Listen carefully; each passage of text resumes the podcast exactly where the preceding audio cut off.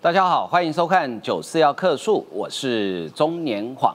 我想在这个周末，很多人都被在二十九日的晚上哈，发生在韩国首尔梨泰院的不幸悲剧给吓到啊。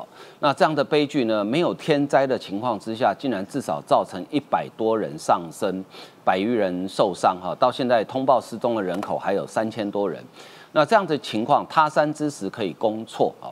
啊，台湾其实我们每年不管是跨年或者是其他很多节庆，都有这种大型的群众活动。那有没有办法防范于未然呢？另外就是上礼拜五，台北地方法院针对大巨蛋的弊案呢，做出了一审的判决啊，都好几位被告都通通被重判至少啊八九年哦。那将来的大巨蛋是不是安全？大巨蛋逃生，如果假设。碰到类似像梨泰院呃上周末发生的情况，有没有办法安全的逃生？这是我们很关心的一个议题。特别是大巨蛋经过了许多风波，可能这么多年来，很多人大概已经忘记了啊。大巨蛋到底当时面对的问题是什么？那现在这问题有没有解决？我们今天会帮大家做一个简单的整理。另外呢，上周末在台北有一场同志大游行，大概差不多有十万人以上参加啊。三位台北市长参选人呢，两位都去了。只有一位没去，那个人叫蒋万安，他去参加了救国团的游行啊，这很有趣哦。蒋万安不断的宣称说他民调领先两位数，那为什么要去参加这个救国团的游行呢？而且在救国团的游行里面，竟然出现五星旗。呃，年轻的朋友可能不知道，救国团以前的全名叫中国青年反共救国团，反共救国团出现五星旗，这是时空错字吗？那救国团。到底是不是国民党的附水组织呢？我们今天也帮大家整理呃简单的资料，让大家了解救国团这个组织的来龙去脉。好，另外我们也要来看这个，分别来探讨几个地方的选情，包含新北，包含。呃，新竹包含苗栗，因为新竹跟苗栗今天都有最新的民调，发现呢，哎，民进党提名的沈惠宏跟徐定珍呢，都已经后来居上，现在民调都已经领先，甚至都已经打平，而且整个趋势是往上走的。另外，桃园虽然没有民调，但是今天传出一个非常好的消息，对桃园的乡亲来讲，啊，台积电一纳米以下的厂可能会设在龙潭啊。那根据媒体的报道。这是双郑啊，就是呃，这个郑文灿现任市长跟郑运鹏即将参选呃下任市长的现任立法委员，他们两个人花了一年多的时间，主动出击，解决了很多问题，最后终于争取到台积电落脚一奈米厂。好，这是目前国内最先进的制程，落脚在桃园的龙龙潭啊。所以呢，选谁当县市首长有没有差？有差。对你的饭碗有没有帮助？有帮助。对你的工作机会有没有帮助？当然有帮助。所以不要再讲说酸下面狼龙赶快。好，为您介绍今天讨论的来宾啊，首先是呃政治评论员，也是新北市议员的参选人李正浩。大家好。啊，再来是时事评论员温朗东。黄哥好，大家好。再来也是新北市议员的参选人邱廷卫。黄哥好，大家好。好，再来是民进党立法委员林楚英。黄哥好，大家好。好啊，我们先来看哈，这个首先先请教这个朗东哈，好呃，这个这是我是郑浩，哎，哦郑浩哦郑浩，对不起哈啊对，因为那个救国团你跟你不熟哈，好，韩国的呃梨泰院哈，这个真的很吓人，我我第一天看到这个新闻，当时是即时新闻嘛，对，我想说哎，是不是有什么天灾，对，哦才会这么死这么多，结果没想到哎没有任何天灾哎。竟然死了一百多人，到底怎么回事？对我第一时间我以为是气爆，对，最最有可能就是说大规模大家去庆生啊，或者什么跨年啊、万圣节发生气爆，或者说楼梯坍塌，哦，这是有可能，舞台坍塌，对，就这样没有，就是单纯的推挤啊。我先跟他讲，梨泰院这件事情真的是太惨了，为什么呢？因为呢，这个梨泰院呢，它并不是整一个区都发生推挤。它这是一个区，然后这是呃，应该这样讲，有点类似台湾的信义区，就是非常高店集中的地方，还有高级住宅区集中区。对，所以呢，它是在夜店集中地方的一个小巷子。那个小巷子呢，就在梨泰院站的一号出口，可以叫一号出口，就知道说大部分都从那边出来。是，就一号出口呢，它旁边有个小巷子，这小巷子是斜坡，一路往下，往下到汉比尔顿酒店这段路呢，大家媒体都有说宽度大概四公尺。可是长度我找遍媒体没有找到，可是我有特别用 Google 去量那个距离，那个距离是一百五十七点四八英尺，大概就是四十八公尺左右，就不到五十公尺。对，不到五十公尺，所以它就是一个窄巷，然后斜坡，宽四公尺。长四十八公尺，换算面积大概两百平方公尺，以内两百平方公尺以内大概就八百人，大概极限。对，一百九十二米米的，就是一百九十二的平方公尺，嗯就整个长方形的面积。那刚刚焕哥是算四个人，对，四个人。其实呢，我翻遍很多医学专家说，其实有九个人到十个人就会发生窒息式的这个呼吸。嗯可你想想看哦，九个到十个，一百九十二平方公尺，也不过是一千九百二十人哦。对。可能那一天塞了多少人？十万人在这个小区。我靠！然后呢，这个巷子哦，我刚才在讲是哦，一千九百二十个人会让里面的人发生窒息式性的休克。嗯哼。可那个巷子里面至少塞五千到一万人。对。所以是超标五倍到十倍。所以每平方公尺可能已经塞超过五十个人，甚至有可能到六十个或七十个人。无法想象哎，无法想象。大家可以画出来，一个平方公尺就这么小，站六个人肩膀跟肩膀就会就会互相碰到。搭过通勤时间的捷运就知道了。对，因为捷运的计算，它通勤时间最密集、最密集的时候，一平方公尺了不起五个人。对。你怎么可以塞到十个？塞个十个人会休克，对，塞到二十个人到底是怎么发生？甚至有可能到三十个。所以有人说他是层层叠叠的，在那个时间点，很多人是被压在下面的，或者矮小的人是被挤在里面的。所以后来很多人被捞出来之后，他就发生这个身身体是肿胀的，其实就是大量的内出血。它不是单纯的窒息休克，它甚至是压迫性的死亡。所以呢，其实这件公安事件呢。大家都非常非常的的觉得很震撼，所以你看了包含 ICU 的这个重症医师陈志清说，拥拥挤的情况下，人的胸腹会被严重挤压，就像活埋一样。所以这个东西不是单纯的窒息，你可以想象那些活人很有可能是被压力这样子压到，你你你用这种压力压到死亡来形容，一点都不为过。因为呢，它是个斜坡。他后来人跌倒是像骨牌一样，一个一个骨牌这样往下跌。第一个人假设是五十公斤，第二个人就是承受五十公斤的重量，他一起往下跌的时候，第二、第三个人是承受一百公斤的重量，连续十个人，最后一个人承受的是五百公斤的重量。所以你可以想象，为什么造成那么多的安危的状况，就是来自于这样。好，那既然讲到梨泰院，我们当然他山之石可以攻错，我们不希望台湾也发生同样的悲剧。可是呢？马上哈，我们就想到大巨蛋。对，大巨蛋假设如果不小心发生类似这样的踩踏挤推挤的事件，那它的情况会怎么样呢？我这样讲好了，大巨蛋是这样。大巨蛋当年呢，就是因为逃生路线不符合，是公安的问题，所以柯文哲还没变质的柯文哲有勇气的把大巨蛋喊卡了。然后把大巨蛋喊卡的时候，在他认定他说大巨蛋不可能会复工，一定要完全改善好。可最近呢，经过这个所谓的那个那叫忠孝东路跟光复南路，在四五段的时候，就会看到大巨蛋慢慢的。我以前常常骑车经过，慢慢的，哎呦。钢架怎么起来了？慢慢屋顶怎么起来？你最近经过，连外墙都已经好了，一副准备要开工的样子。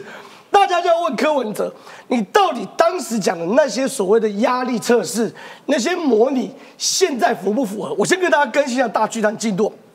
大家都还记得，那时候模拟哦，有非常非常多人就会像梨泰院一样践踏死亡。对，为什么会践踏死亡？因为哦，大巨蛋的逃生动线。里面最宽的就是六公尺，不会比梨泰院宽多少。这个四公尺，对，差不多。那个六公尺，可是长度也没有四五十公尺哦。嗯哼。而且呢，它是一个密闭式的逃生空间，它还没有往上攀爬的空间哦。因为我们看梨泰院，很多人，尤其是男生，他后来是沿着墙往上爬的。对。有遇到这种状况，可你在大巨蛋里面是完全没有这种可能的哦。要么假设发生严重火灾的话，巨蛋里面是火灾、浓烟。通道是沙丁鱼，外面才是活路，所以在这个通道里面的过程，本来就是要去做所谓研究嘛。嗯哼，那个时候为什么会我们一直觉得有弊案？现在因为刚宣判，已经告诉我们确实有弊案。对，第一个赵腾雄判七年，嗯，第二个李树德那时候台北市财政局的局长判九年呐，他图利大巨蛋，也就图利远雄三十点四二亿。图利这么多，然后呢，在周盛考倒霉案、未案监听的时候，不小心听到新北市的卷的那个对卷城改建案，然后说是案外案。那我的意思是，当时台北市跟大巨蛋放水是铁铮铮的事实。我直接问，现在你柯文哲有没有对大巨蛋放放水？我大巨蛋有没有放水？不是我说了算，也不是你柯文哲说说了算。柯文哲说什么？一开始绝对不能做大规模活动，一定要压力测试，这些都是 SOP。大巨蛋我有信心。其他人我就不知道。陈总说什么？大家关心大巨蛋的火灾、交通违安问题，内政部在积极审查。远雄和台北市不可以规避审查。黄珊珊说，大巨蛋状况跟梨泰院事件完全不同，我认同，只会比梨泰院更危险。没错，民众、民进党别想以梨泰院事件影射大巨蛋，非常不智，枪声别鱼目混珠。排水，我跟你讲，只会更危险。大家已经解释了嘛？梨泰院再怎么样是个空旷空间，它面临到状况就挤压跟踩踏。可大巨蛋会同时遇到火灾、浓烟、挤压跟踩踏嘛，对不对？嗯。所以我直接讲的很清楚哦，一件事，大巨蛋案如果要过的话，很简单，请远雄把现在设计图拿出来，我们找第三方的认证公司，嗯，用当年模拟的软体跟参数，嗯，一起模拟一次。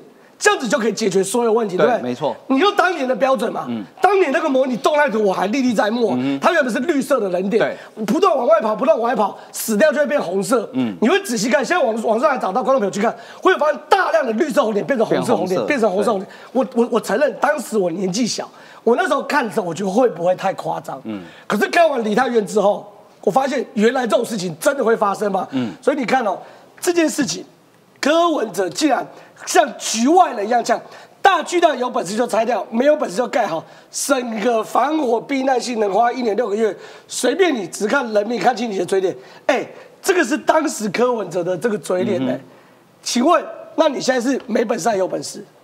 你是没本事嘛？因为把它盖好了嘛，你没有本事把它拆掉嘛。所以整个大巨蛋案呢，我认为。非常非常值得大家的去去关注。对，梨泰院事件不要重演。那朗东在这边写的非常非常好。他说什么东西？梨泰院踩踏事件死亡人数到达一百五十一人，那个时候是一百五十一人。今天好像是一五四了。对，已经一五四了。马英九当台北市长的时候，他的财政局长李树德一审宣判九年。李树德是马英九爱将，马英九当总统，李树德还当财政部长。我给大家大家回忆哦，他不是只当台北市的财政局长，他后来升到财政部长哦。没错。李树的土力大巨蛋的方法是降低法则，远雄施工我也，多给两次改善机会，当次金额从十万到五万，单一项目从九百万降到三百万。然后呢，柯文哲呢，所以马英九跟这个所谓大巨蛋根本逃不了关系。第二件事情，柯文哲爱将蔡壁如多次密会赵腾雄，蔡壁如自己承认有三次，后来记录显示六次，总共不知道几次。柯文哲承认自己也有一次，总共不知道几次。所以哦。这场官商勾结哦，大巨蛋，我认为因为这个梨泰院的事件，我们应该重新对大巨蛋再一次体检。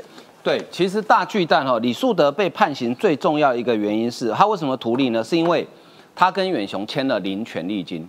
因为大巨蛋我们知道 BOT 案，BOT 案就是我市政府的土地给你远雄使用，那远雄盖了建筑物，但因为你使用我的土地，所以你每年要有一些权利金。台北最有名的 BOT 案大概就一零一大楼嘛，哈。零权利金，也就是说，在五十年的期间，市政府一毛钱都收不到。但是你知道市政府一年要付多少钱吗？当时买这块土地的利息哦，本金我都还没讲，利息一年是三亿七千万，再加上地价税一年大概是一亿，而且地价税将来只会越来越贵，它不会变便宜。所以呢，一年大概市政府将近要付五亿，五十年要付多少钱？两百五十亿，但是你一毛钱都收不到，这是一个问题。另外一个，林周明当年的都发局长。林周明是怎么看大巨蛋？大家记不记得柯文哲刚上任没多久，台北市政府出了一本很厚的大巨蛋安全体检报告，里面写的巨细靡遗，包含在里面座位区里面，万一发生意外要逃生的时候，多几分钟之内可以逃到外面。哈，就就刚刚郑浩讲的，原本的绿点到最后都变红点，因为逃不出来。好，林宗明怎么说呢？他说，台北市政府声称大巨蛋的防灾避难电脑模拟。已经测试通过，但事实上什么？这项模拟之所以能通过，是因为其中两项重要的设定遭蓄意回避，营造出的假象。依照二零一九年十月通过的防灾避难电脑模拟，却全然被特定的委员们蓄意回避。这个重要两项设定，将逃生的方向熟悉度设定为熟悉。逃生情境的设定是太弱自然的稳定，并不会不知所措。我请问大家，我们都是一般人，我们都不是受过专业训练的这个专业人员。当你今天在大巨蛋里面，不管你是看棒球或是听演唱会的时候，突然警报响起，你要逃生，请问你第一个反应是什么？我相信一万个人里面哈，可能不到两个人是第一个反应跳出来，马上知道逃生门在哪里，往那边冲。不会，一定是大家先坐下来，先发呆三秒钟，看一下，哎，左边李正浩在干嘛？右边林楚英在干嘛？哦，这两个坐没动，还没事了。哈，好，当你发现你身边人都站起来开始逃的时候，你也站起来开始逃。可是往哪里逃？这个时候大多数人会往人多的地方逃，就是跟着人流走嘛。好，这是所以呢，会不会不知所措？会。第二个。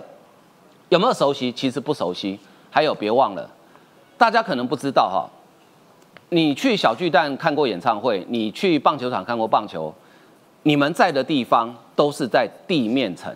但是大巨蛋将来，你不管是听演唱会或是看棒球，你都是在地下层，因为它的主要的设施都在地下层。它的地面层干什么用呢？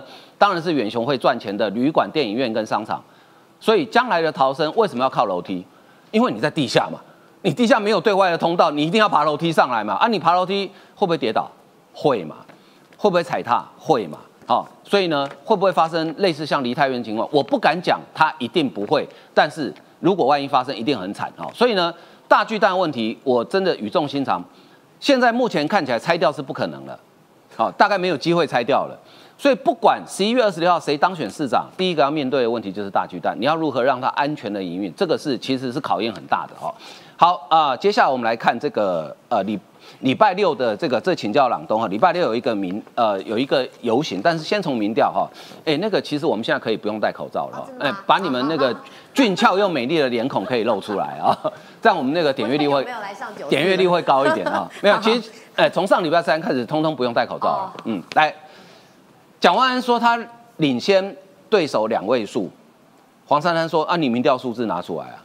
哦，但是我看到是，如果领先两位数，你干嘛去参加救国团的游行？对了，其实蒋万安这个所谓的两位数，也不知道是哪一份民调了。那目前来讲的话，蒋万安跟陈时中还在一个焦灼的状况。那黄珊珊基本上是在第三名，落后情况是一个普遍大家公认的一个趋势。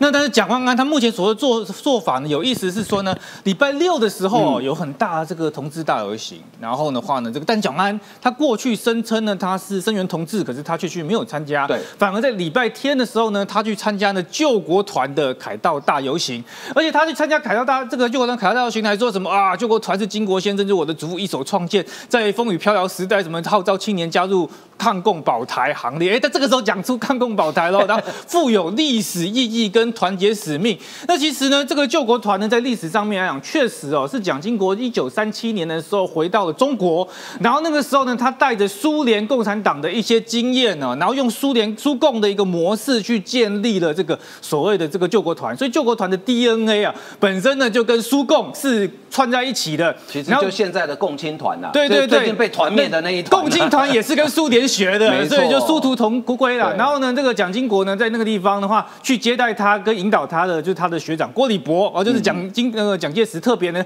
希望郭礼博去照顾他，也因为这样子认识了张雅若，才后有后续的这些哦，这个身世疑云的事件嘛。那现在的问题是在于是说，这个救国团哦，他呢有大幅度的。这些资产呢，大概有十四亿的这个左右，还有两亿多呢，就已经移转给其他人，所以他必须要追缴回来，因为认为是说他是在帮国民党发展党务，这基本上就是百分百的事实的。太多的这个铁证呢，包含说党产会呃七十几页的起诉书里面有二十几页都在说明这个事实，确实啊，那就是蒋经国一手创建的一个党务组织啊，用来呢去呢巩固呢国民党的这个执政权力的，那跟共青团是一样，只是共青团这个团派就被习近平被灭掉，被团灭掉了。那这个意思有意思是说，蒋万安他过去哦还能够吸到一点所谓的比较浅蓝的进步票、浅蓝的青年票，那就靠的就是说哦，他说啊他挺同志啊，他的很多想法呢比较不迂腐啊。可是他现在实际上的所作所为呢，却是呢跟呢这个最迂腐的这个救国团完全站在一起，抛而对他原本这个人设是彻底的抛弃哦。所以说呢，陈志忠现在来讲是说呢啊，他这个是为了保护过去不当取得的政治红利。那救国团就是说哇，他就被。民进党破坏干嘛？可拜托，现在问题是说你是国库通党库互通，哎，我们只是把这个钱还给纳税人，嗯，救国团的钱不是给民进党，哎，是全台湾人去去共同去享有的，那哪有什么什么破坏的这个问题？所以这个事情呢，就影响到是说，你看党长会哦，他有讲到说，这有做一个整理嘛，他里面说情报搜查，这个是一个冰山。然后这是海平面，这后面有很多严重的事情。我们现在只看到上面这一块，像校园监控、留学生监控、为党服务、介入选举等等。因为他那个时候啊，很多大家没有言论自由。哦，为什么你讲话的时候，你不知道你身边有没有人就是救国团的？嗯，他就把你这些资讯直接跟救国团讲，而过一阵子你就被叫去谈话，再过一阵子你就消失了，然后吸收学生当党干部啦，特权经营、独占山林资源啊等等。救国团基本上呢，就是呢，这这在遍布在各大专院校，国民党的一个特务组织啦，收集情报用的。那所以他现在呢，进展呢是在于说有十四亿的不当党产嘛，那二点四亿。那救国团的主任呢就说，啊成立之初是属于国防部，怎么会是国民党附随组织？但是有非常多的证据已经显示，他就是国民党直接控制。那这个事情严重之后，大家看到这个照片里面哦，这边看到这红色的旗子是什么？这是五星旗啊！这个你去挺救国团，但救国团。当初就是用来抗共的，嗯，结果呢，在救国团现在游行当中，你会发现啊，他已经完全跟共产党彻底站在一起了，也就是他回归到最原始的这个 DNA，跟苏共的 DNA 呢，跟中共 DNA 结合，现在变成台共的 DNA 就在这边出现，那就是属于是说呢，对于台湾人来讲的话，救国团他已经等同于是认同中国这边五星旗这样的一个活动，那这个就结合还是说呢，马英九呢就打蛇随棍上嘛。他就讲说啊，两岸怎么可能互不隶属啦？也就是说呢，这国民党他有时候会讲说啊，这个中国议题、两岸议题跟地方选举无关。可是你发现最积极的需要打投降牌的就是国民党，就是马英九。他要讲说，哎，两岸怎么可能互不隶属？那请问一下。这个跟这次地方选举有直接关系吗？很显然是马英九他认为这个所谓的投降牌对于选举是有影响，只是他的说法呢，就绕来绕去说什么啊？这个宪法跟两岸人民关系条例里面有讲到说，呃，大陆是中华民国领土啦，然后呢，这个中国呢也说台湾它是这个领土，所以就互相隶属了。他说可，他说可能不互相隶属，其实不要把它这个。否否定的否定意思，说两岸互相隶属的这个意思。那所以大家能够接受这种事情吗？台湾就是台湾，中国就是中国啊。那这一连串的效应影响下来，就是说呢，蒋万安他这些所谓的原本有的一些中间摇摆票、浅蓝票，很显然的是说他已经不要了。那接下来的话呢，就是他就是顾好他深蓝的部分，而且呢，显然是说呢，他没有打算呢去要中间票的时候，他所谓的领先双位数这个说辞也是有问题，因为他必须要去顾他的基本盘。所以他也认为，他只要顾照他的这个蓝营基本盘，他就机会获胜。但他如意算盘可以打得通吗？我认为的是说，其实最后选民还是会去选择一个相对中道、理性、相对进步的一个候选人。所以在这个焦灼的状况之下呢，最后还是陈时中有比较多的一点优势。嗯，的确哈。呃，讲完如果就选举的考量哈，呃，礼拜六的同志游行呢，大概有有十万人左右参加哈。那这个这一场游行呢，这个看起来。好吧，我就宽容一点，算他几百人好了。一个候选人当然是往人多的地方去嘛，对不对？十万人的你不去，你去参加几百人的，这是人数。第二个，就意识形态上，同志游行参与参与游行的，我认为里面蓝的绿的都有。那这个呢，就是深蓝。那你讲完，如果领先两位数，你为什么要往深蓝靠？这个我们看选举看这么多人，我们都很清楚，候选人选情越告急的时候，越往基本教育拥抱。这很正常，因为基本教育容易动员出来哈。但是很有趣的哦，呃，年轻的朋友可能不知道，你们现在都知道叫救国团，对不对？谁看过救国团的团旗？救国团团旗，哎，这个问题问的好。那个党徽旁边绿色的。对，正好讲对了，它中间是一个国民党党徽，旁边是绿色的哦。然后再来，救国团的原名叫什么？你以为它叫救国团？错，它原本最早名字叫中国青年反共救国团。后来把中国青年拿掉，把反共也拿掉，所以现在变救国团，然后出现五星级。哎，楚莹，你不觉得这个这是时空错置了吗？所以这就是一个很荒谬嘛。其实我每次发言的时候，我都很想讲说，哈，我们每次发言就是希望能够拨乱反正来打假，比如说像。蒋万安他好意思讲说救国团是他祖父创的，就是蒋经国创的。我们要先确定他祖父是谁。没有他自称，我们就给他自称啦 哈。其实我觉得这个没有关系啦，就是说如果你真的敢讲，那我们也就。姑且先信之，反正你也没有要滴血认亲，这无所谓。但是，就像刚刚晃哥讲的嘛，他既然是一个中国青年反共救国团。反共，结果现场充斥了五星旗，这不是很搞笑吗？这不是很精神错乱吗？我觉得蒋万安你有道理要讲清楚，是说，所以你现在要救的那个国是中华人民共和国吗？如果是这样，那你去，你现在马上宣布弃选。好不好？你先马上宣布退选台北市长，因为你根本就不认同中华民国。你要救中国的话，那等一下我们会量到的那个富士康那个郑州哈，现在在大封锁，你赶快过去救，你赶快去救他们，他们正在大逃亡，正在大逃荒，那你就赶快过去啊！你不要这边你也想要捞一点，然后那边你也想要摸一点，就像你看他之前呢提那些同婚的这种相关的法案的时候，站在最前面哦。一副装着说我也很挺同志，那不要讲说你自己，包括你的阵营里面还有一堆反同的人，所以你不敢去哦。包括像什么费鸿泰啦、啊赖世宝啦这些本来就是很反的，那你他你把他们纳为你的这个竞选班底，你不敢去，你怕他们反不开心哦。那你宁可不要年轻票，还是说你真的觉得你有那么多年轻票？那所以我现在在这边呼吁，他觉得已经骗到手，这些年轻朋友，好，你今天支持去同志大游行的。那你就看清蒋万安的真面目，他明明就有空，但是他就是故意不去，请大家票不要投给他，反正他已经自，他也自称他赢了超过两位数以上，所以他票太多了，不用去，好不好？第二个我想讲的就是有关于救国团的部分，我觉得非常好笑的就是葛永光就是救国团主任，他说什么？他说救国团哈当初是隶属于国防部，那所以好来，明天之后你你到立法院来备询啊，你隶属于国家，你来备询。再来是，如果你既然隶属于国家，现在你把你的包括你的土地、你的所有的东西回归国家，有什么错？对不对？有没有道理？你既然都说你自己是国家的嘛，哈，你不认为你是不当党产，你是国家的，那你现在把你的土地刚好返还给国家，那又有什么错？所以我要。郑重的告诉各位，今天看我们九四的朋友，我们就是来打假，来打虚伪，来拆穿这些人的假面，因为他们就是一路的造谣，造谣到就是他都认为他讲出来都是真的，然后大家也都信以为真。首先我就要讲的救国团，如果你不是当年这个所谓呃国国库通党库，你成立了一个就是国民党的附随组织，你的国你的这个。为什么会把党旗变成是你的救国团的旗之外？好，你说你是国家的，那你有到立法院来备询吗？那再来退一万步讲，如果他现在是国家的，你还给国家有什么错？这国家是全民的，那你们出来抗议什么？你们出来游行什么？讲白了，你们就是一个政治操作，而且更可怕的是，这个政治操作现在是举着五星旗耶，救国团，你去看一下你的团旗好不好？好歹你也不要搞不清楚。所以我认为选举到现在最后哦，蒋万安其实他是真的慌了，已经嘛其实半夜在吹口哨，嗯哼，他只是想要去拉抬他自己这个所谓蒋家的这个血缘，好，然后去把深蓝的票靠近一点。所以就像我讲的，他自称。蒋经国是他的祖父，他自称他赢了两位数以上，但这些都是自称。我们要拆穿他的假面。对，其实救国团以前当救国团主任的人，哈，呃，在早期了，哈，这后来这个葛永光，因为这个就比较晚，这比较早期当救国团主任的，能够当上救国团主任，其实他的仕途都是一片看好。第一任主任叫蒋经国，还有谁当过救国团主任？李焕。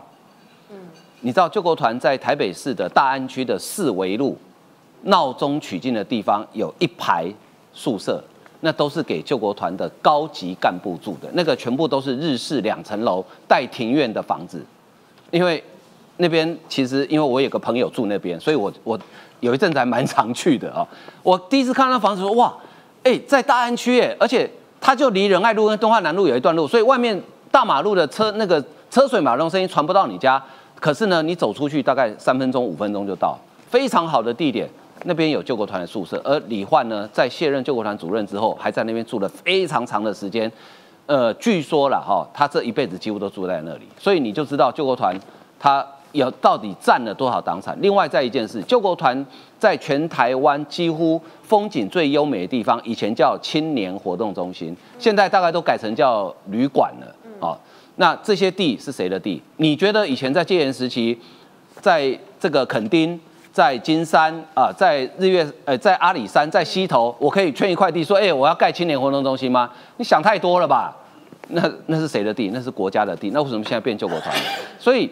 当然，这个救团有他的打行政诉讼的这个他的法律权利，我们我们都没什么意见。但是你要告诉我救国团不是中国国民党附随组织，没有侵占国产的话，我觉得这个谎说的也太大了一点了。好，好，那我们继续来看这个选举的部分。先从新北市看起啊，新北市现在一般大家就觉得说啊，这个侯友谊感觉很稳哦，哎，可是我最近在看侯友谊的发言哦，感觉有点急耶。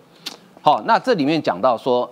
赖清德八度为林佳龙站台，啊，致辞表定十分钟，讲了三十分钟，哈，呃，排在赖清德后面那个人就爽了，因为他就不用讲了，啊，赖清德是新北的万里人，所以他算新北的子弟，哈，呃，副总统赖清德八度，哎，现在离选举还有二十五天、二十六天，哦，所以后面他可能还会再去好几次，哈，再去八次，对，表示他非常重视新北的选情。另外来看。侯友谊民调超高，新北市却危险。好，他接一个致命的忧隐忧。国民党新北市议员叫廖先祥，他说新北市今年选情很冷，应该是民侯友谊民调高，民众认为胜率大，所以不见得要出来投票的缘故。这点其实很令人害怕，因为新北市投票率恐怕陷入六成保卫战。如果是六成的话，其实哎，廷伟这样子对林佳龙来讲，是不是如果投票率低，对林佳龙是不是比较有好处？投票率低，我觉得。应该是可能是国民党的投票率低吧，但是民进党现在其实非常的忧心，所以如果说是林佳龙民进党的投票率高，呃国民党的投票率低的话，那侯友谊当然是会觉得自己危险。可是其实我要跟大家讲，呃我在地方上听到，其实侯友谊面对的是茶壶里的风暴。他的民，他其实他民调很高，这是事实。但是为什么他觉得他很危险？是因为我大家跟跟大家分析一下，在前几天呢，就是很多蓝营的议员、现任议员，呃，跟韩国瑜在新北市议会哦，直接到了新北市议会议会开了个记者会。当时呢，有很多韩粉，他们其实。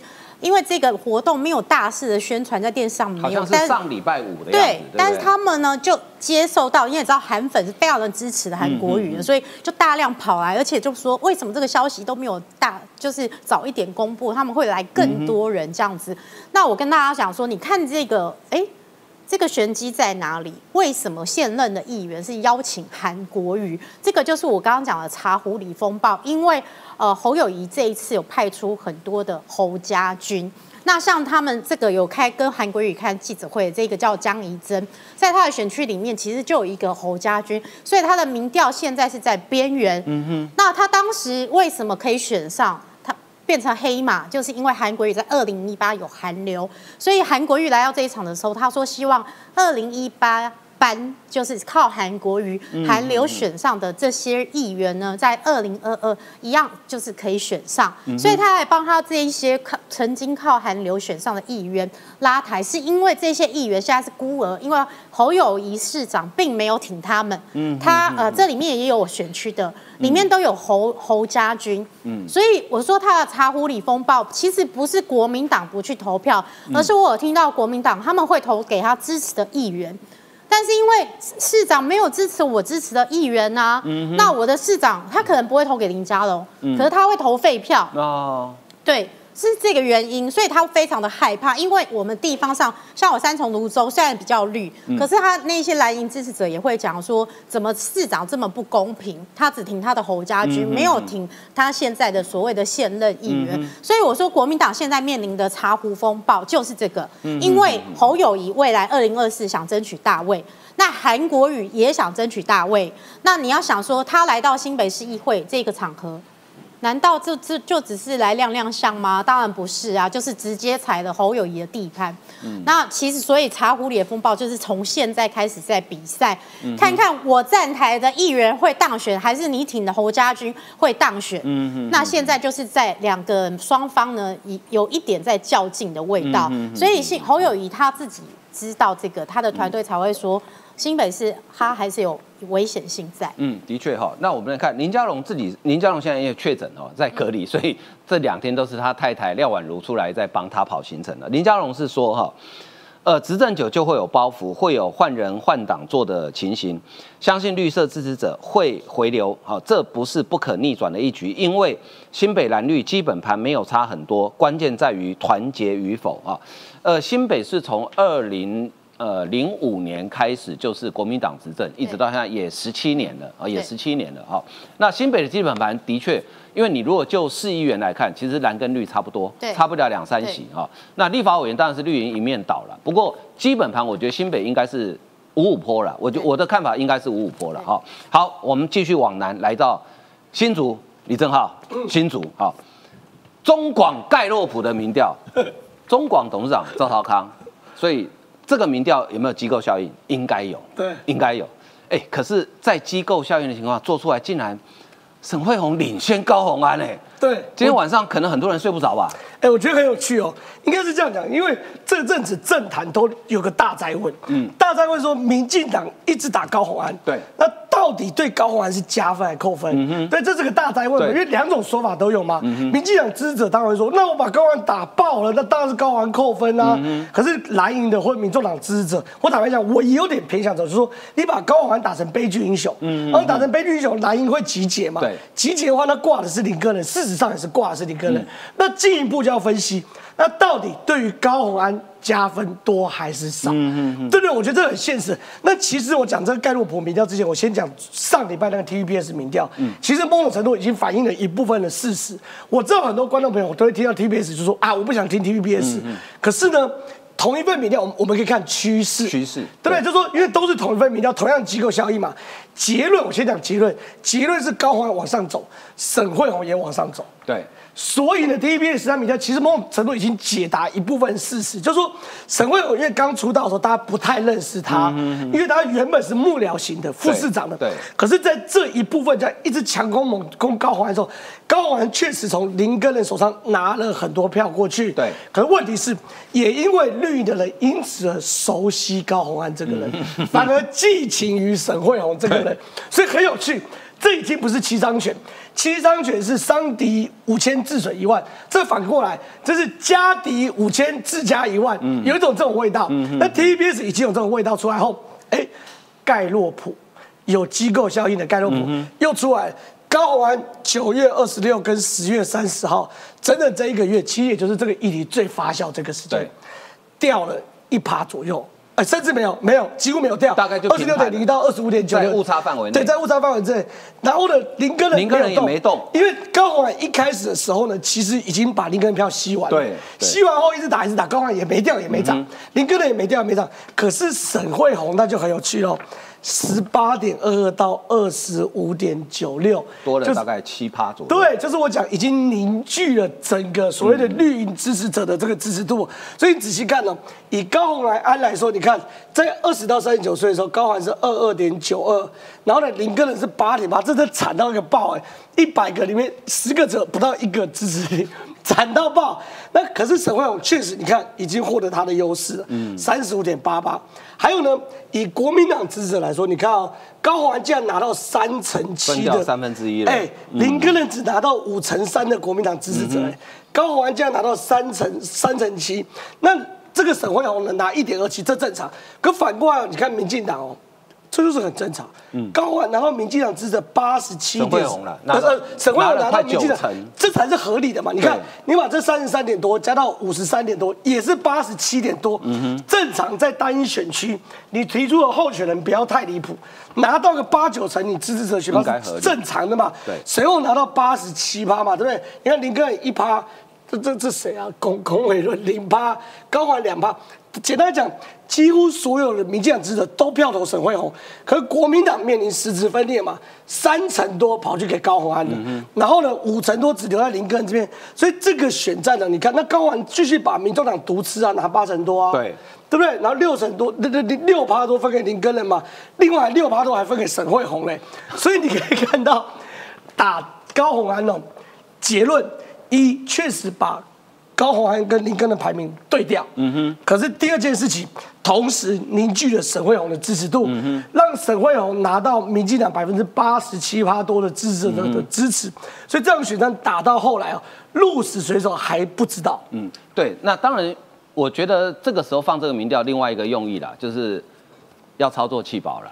因为反正你看吧，高鸿安跟沈惠宏平手，那把林根人丢掉，沈惠宏呃高鸿安就会赢了。我觉得是有这个用意的哈。好，但是现在因为今天十月三十一号离选举剩二十五天了，接下来就是看谁犯错少谁就赢嘛。对。结果高鸿安昨天跑到脏话说，远离是非多的新竹，哎，你要选新竹市长，哎，你嫌他是非多？不是，我觉得第一件事情啊，你高鸿安并没有真的领先到什么程度。对。你如果是侯友谊这种等级的，你各地浮选，大家摸摸鼻子就算了。嗯嗯嗯。可是问题是你在苦战。对。你这时候，我认为这个行程安排其实不太 OK 的啦。你看他跑到新竹市长候选人高环，跑到彰化浮选，脱口出今天来到彰化，真的感受到非常开心的气氛，远离这个是非相当多的新竹。你第一个，你不能把新竹定调为是非多。嗯。它是你的城市。对。你是要在这边像陈其迈一样一生悬命的地方，你要在这边十年磨一剑的地方，你不应该说远离是非多的城市，你应该说我还是很放不下新竹，但是脏话因为怎么样怎么样怎么样，我必须要来怎样怎样怎样，这是第一件事。第二件事情，他真的没有领先那么多。对，在这个状况之下，就算是要操作气保，你也要你你看这标准，你就要操作气保，你也要有一个稍微领先的优势，才会有气跑感觉嘛。二十五点九六跟呃呃二十五点九六对二十五点九六。这个还没有到气保的氛围哦。嗯哼，我们谈所谓气保是像讲完已经逐渐拉到一个程度，嗯或者怎么样的时候才会有气的问。目前林根的是全力杀高鸿安的。对，没错。两边杀到一个程度的时候，他的十四八是不会跑的。是，因为杀到最后这十四八就是铁林根人，嗯，而且是他可能是不管是资源或什么动员绑下来的，所以不会气。所以我觉得第一个高鸿安到脏话，我觉得并不是一个好的选项。嗯，就算去了脏话，你也不应该用是非相当多的新主来形容，应该。不管是什么很多是非，但是依旧相当挺猛或什么随便你的，你窝顶不应该是把新竹定调为是非这么多，所以很有趣哦。从大数据的分析来说，你看高鸿安的声量，你看他的自营声量是八十四点七七，蓝蓝银白银声量是八十四点七七，蓝银声量七十四点多，这这不重点，重点什么是仇恨值啊？你看统计啊，高鸿安与沈沈惠宏两人近五天的声量，可看出。高鸿安除了愤怒指数是沈惠宏的两倍之高之外，透过声量来源分析，也看到沈惠宏有高达七十二趴是来自于同阵营的战神，看到没有？就是我们刚刚谈的。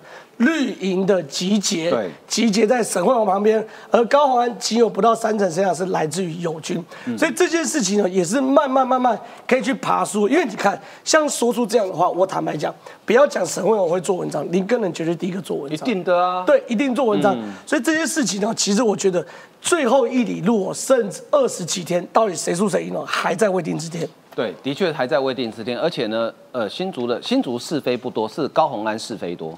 那这些是非都是你自己造成的，关关新竹人什么事啊？新竹人很无辜哎，这都是你高鸿安的是非哎哎。所以楚英，这个前两天看到有一个媒体做了一个很有趣的，就是类似像快问快答，就是去呃区，他也不做评价，但是用高鸿安跟沈惠宏的回答相同的问题，让大家来自己评断说这个两个人的领导风格。有什么不一样哈？你你看到了什么在这里面？好，我觉得这个非常的有趣，就是说这样的做法，其实是我我蛮佩服这个媒体，他用这个方式，因为呢，毕竟选举到了，如果你不想要让人家觉得你有立场的时候，那最好的方式就是你自己讲了什么话，然后你面对同样的事情，那你怎么回答？选民自己去选嘛。就像刚刚。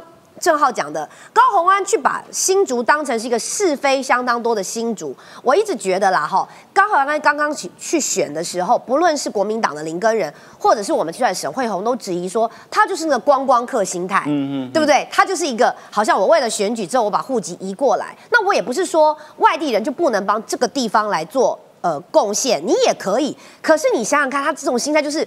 一副我高高在上，是你们新主有问题，我要来，这个就是匪匪来拯救你们。对我匪逃匪，我第一名，我台大北一女 哈，来来来来协助你们，就是他的这种心态哦，所呈现出来的就是他现在面对问题的。我我简短的把这个呃，就是这这这个媒体哦，这个有有台他做的这个提问，比如说像他说，如果幕僚准备错。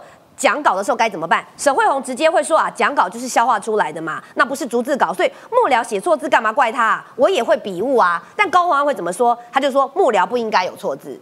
这是同样的题目，他人家问他他的回答哦，哈，也不是去断章取，就是快问快答，然后再来问说，谈到同意，那么高沈惠宏就说解决问题比较重要，没有人会故意把事情做错，然后就说骂员工，哎。好，这个都是他自己。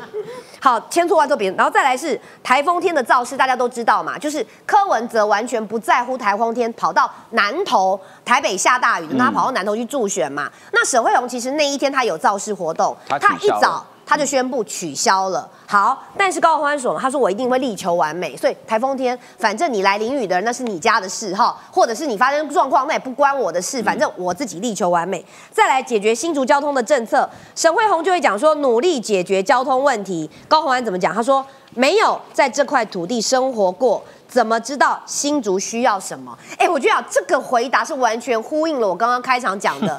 这个人他真的就是一个观光客吗？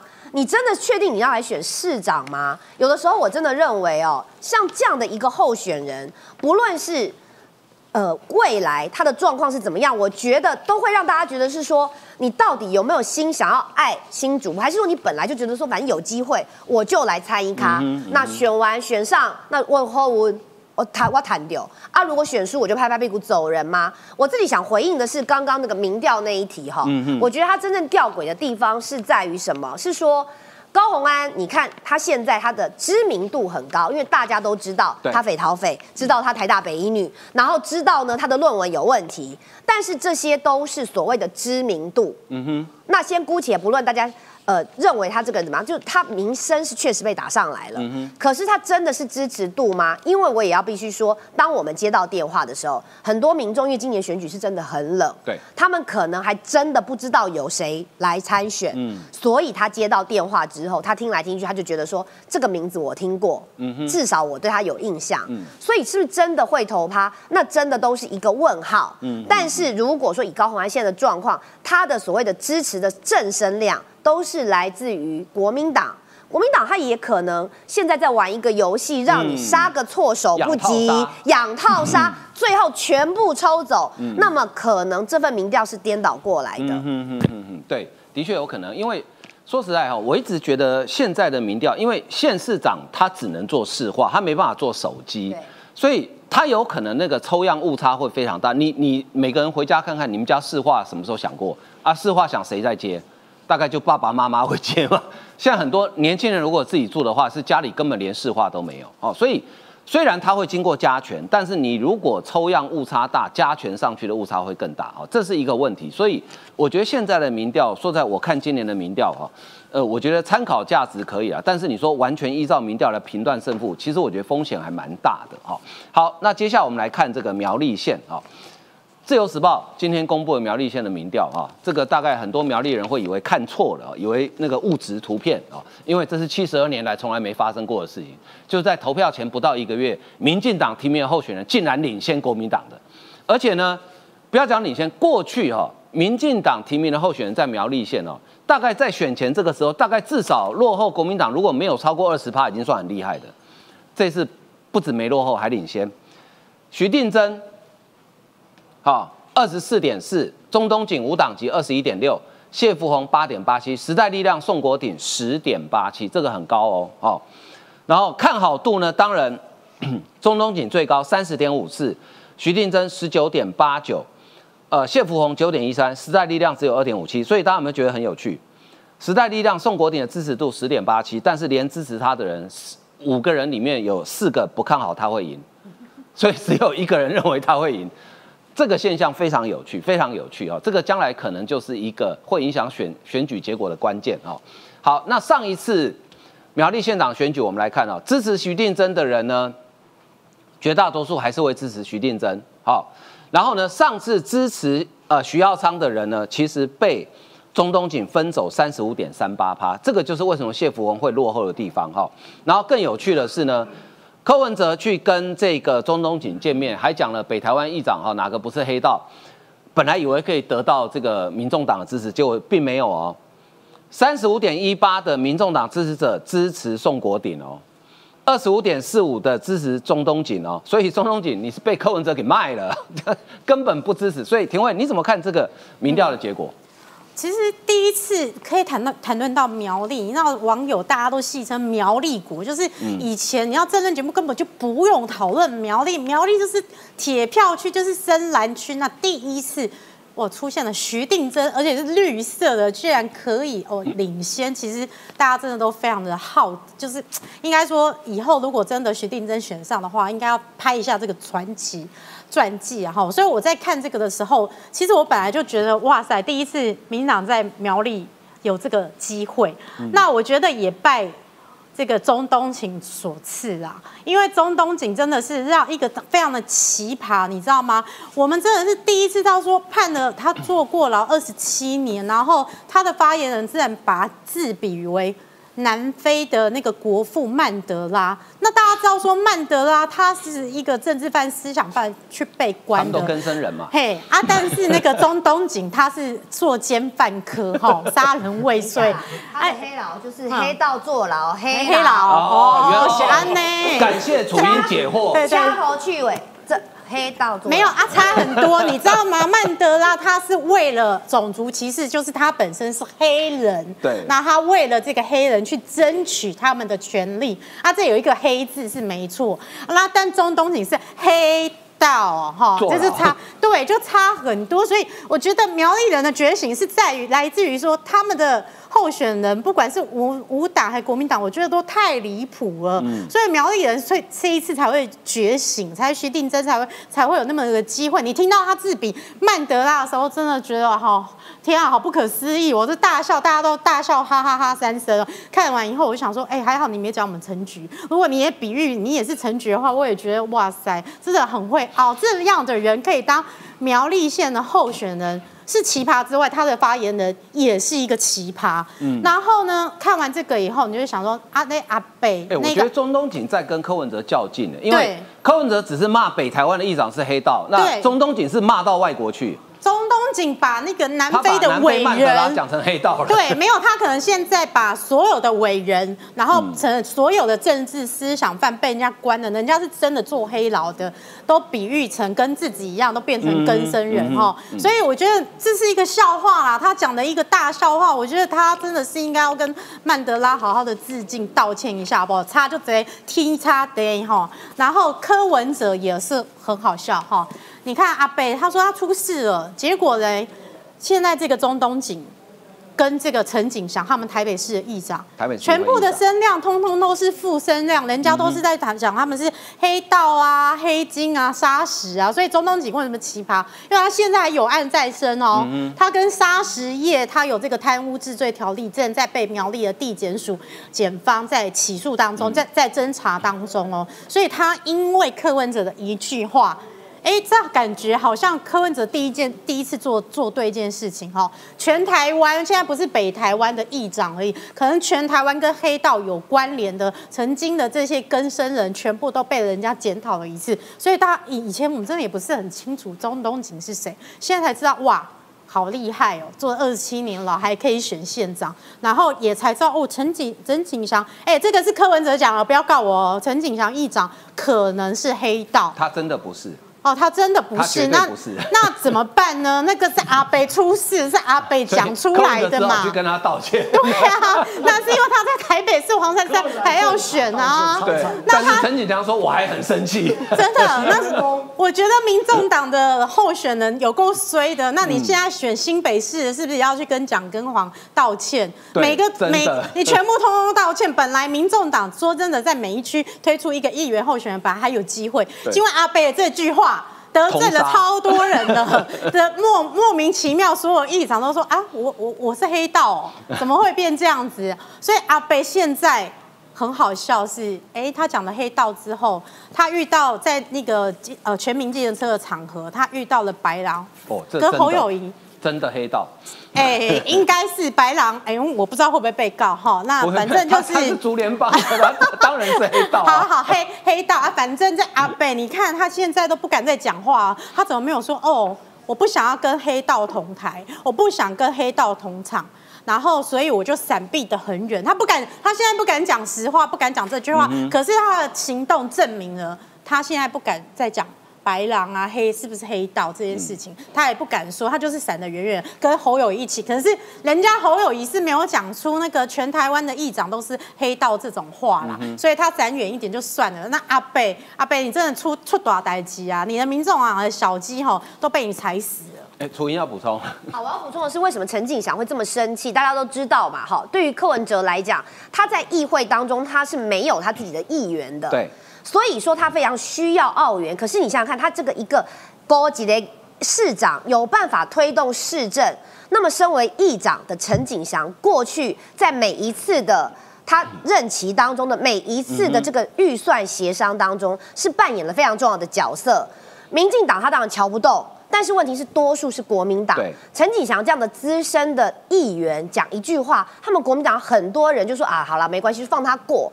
所以说，今天一个当时在议会当中对你多所帮忙的人，你现在为了你自己拍拍屁股，十二月二十五号你就要走人，你就把人家抹黑成黑道。讲白了，我觉得陈景祥也是一种真心换绝情啦。选举前你给我搞这个，说我是黑道，所以你现在是怎样？你自己要下台，你也让我不好选吗？那难怪人家要很生气呀。而且陈景祥之前还帮黄珊珊。半桌哎，对我补充是第一件事，陈景祥跟全台湾很多议长都很类似，就是他们选得上议长，可选议员的时候都很辛苦。对对对对，大概都是吊车尾的。这是台湾非常特殊的状况，奇怪，因为他是大安文山区的。对，议长应该是最有民意基础当议长，哎，不是，是最有实力的当议长。对，可是。陈启祥每次都一万两三千票，对，紧绷紧绷，对。那陈启祥呢，偏偏的很容易被误会，哎，你到底是不是黑道什么东西？结果呢，好，大家原本呢都私底下传一传，就柯文哲认认证你陈启祥是黑道，别的不说，民进党在地已经杀下去了嘛，对不对？哎，柯文哲说他是黑道，柯文哲他说是是黑道。哎，陈启祥少个五五千票、五百票、一千票就会掉下来那种人，他不是那种说，而且我跟你讲，国民党在大安文山都蛮强哦。对，什么李博义啊、钟佩君啊，都算小清新哦。那你陈启祥原本就选的很辛苦，剩二十几天，你柯文哲给我来目击出，他真的会落选的，所以陈启祥会很气，就气在这个原因。嗯嗯，那气成这样子呢？柯文哲礼拜六的时候是亲自哦，我我戏称洗门风嘛，对，是去跟奉茶道歉呢，然后在媒体面前端着茶给陈景祥，就互相喝茶，这就知道为什么会有影响。不是柯文哲要跟陈景祥道歉，是柯文哲要帮黄珊珊跟陈景祥道歉。嗯哼，陈景祥过去哦，因为跟黄珊也是长期配合，对，但是他是国民党的，他可能六四开。六分帮蒋完四分帮黄珊珊，胜过七三啊，七分帮蒋完黄珊，三分帮黄珊珊。陈启祥现在已经百分之百跑跑去帮蒋万嘛，然后甚至杀黄珊珊嘛。我在讲的是陈启祥自己可能会选不上，可他议员的那种盘很大嘛，他动得起其他区的议员可以一起来动起来帮蒋万办什么东西，办什么东西，办什么东西嘛。这陈启祥可以的嘛，所以柯文哲这是真的踢到铁板，对不对？他踢到铁板，他要自己去扛这件事。不过，因为其他议长我不熟了啊，但是我跟陈景祥非常熟了哈，他真的不是黑道，他呃个子高高的，然后呢呃也不是也称不上慈眉善目了，但是他真的不是黑道。陈景祥打上去，后面那个关键字就是他就被柯文哲害的啊，对啊，所以所以柯文哲，你现在给他打什么洗门风端茶啊？你是怎么还人家清白啊？对啊，因为陈景祥是一个还蛮讲义气的人，但是讲义气不一定就是黑道，他真的不是黑道。讲义气结果真心换绝对，真心话绝情，这个我可以跟大家讲说，陈景祥真的不是黑道啊。好，那最后我们来看这个呃这个事情呢，请教朗东哈，哎。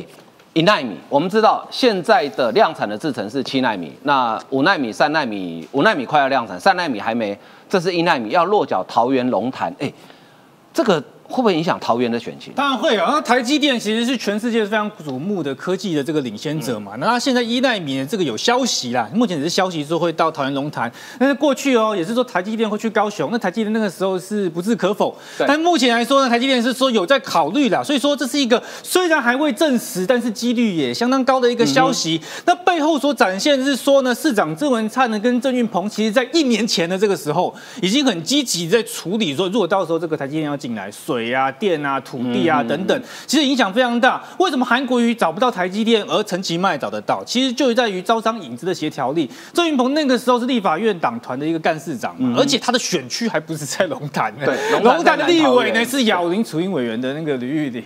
那所以说，所以这这这真正关心的这个龙潭发展的，还是这个民进党的这个郑云鹏，因为他那个时候也没有想过说这想选不选市长这个事情，一年前还很早嘛，那都是希望说整个桃园能够好好的这个发展。所以说这边也是有一些科技人士在讲说啊，台积电在龙科有两个先进的封测厂，那加上是说呢，其实龙潭那边离竹科虽然有一小段路，也没有很远，过一段山路之后是会到竹科的，所以说距离来讲的话，还算是可以接受的一个范围。因此这个竹科龙潭三期哦，在未来的话是蛮可以期待的，只是说还有一段时间才会去成型啊。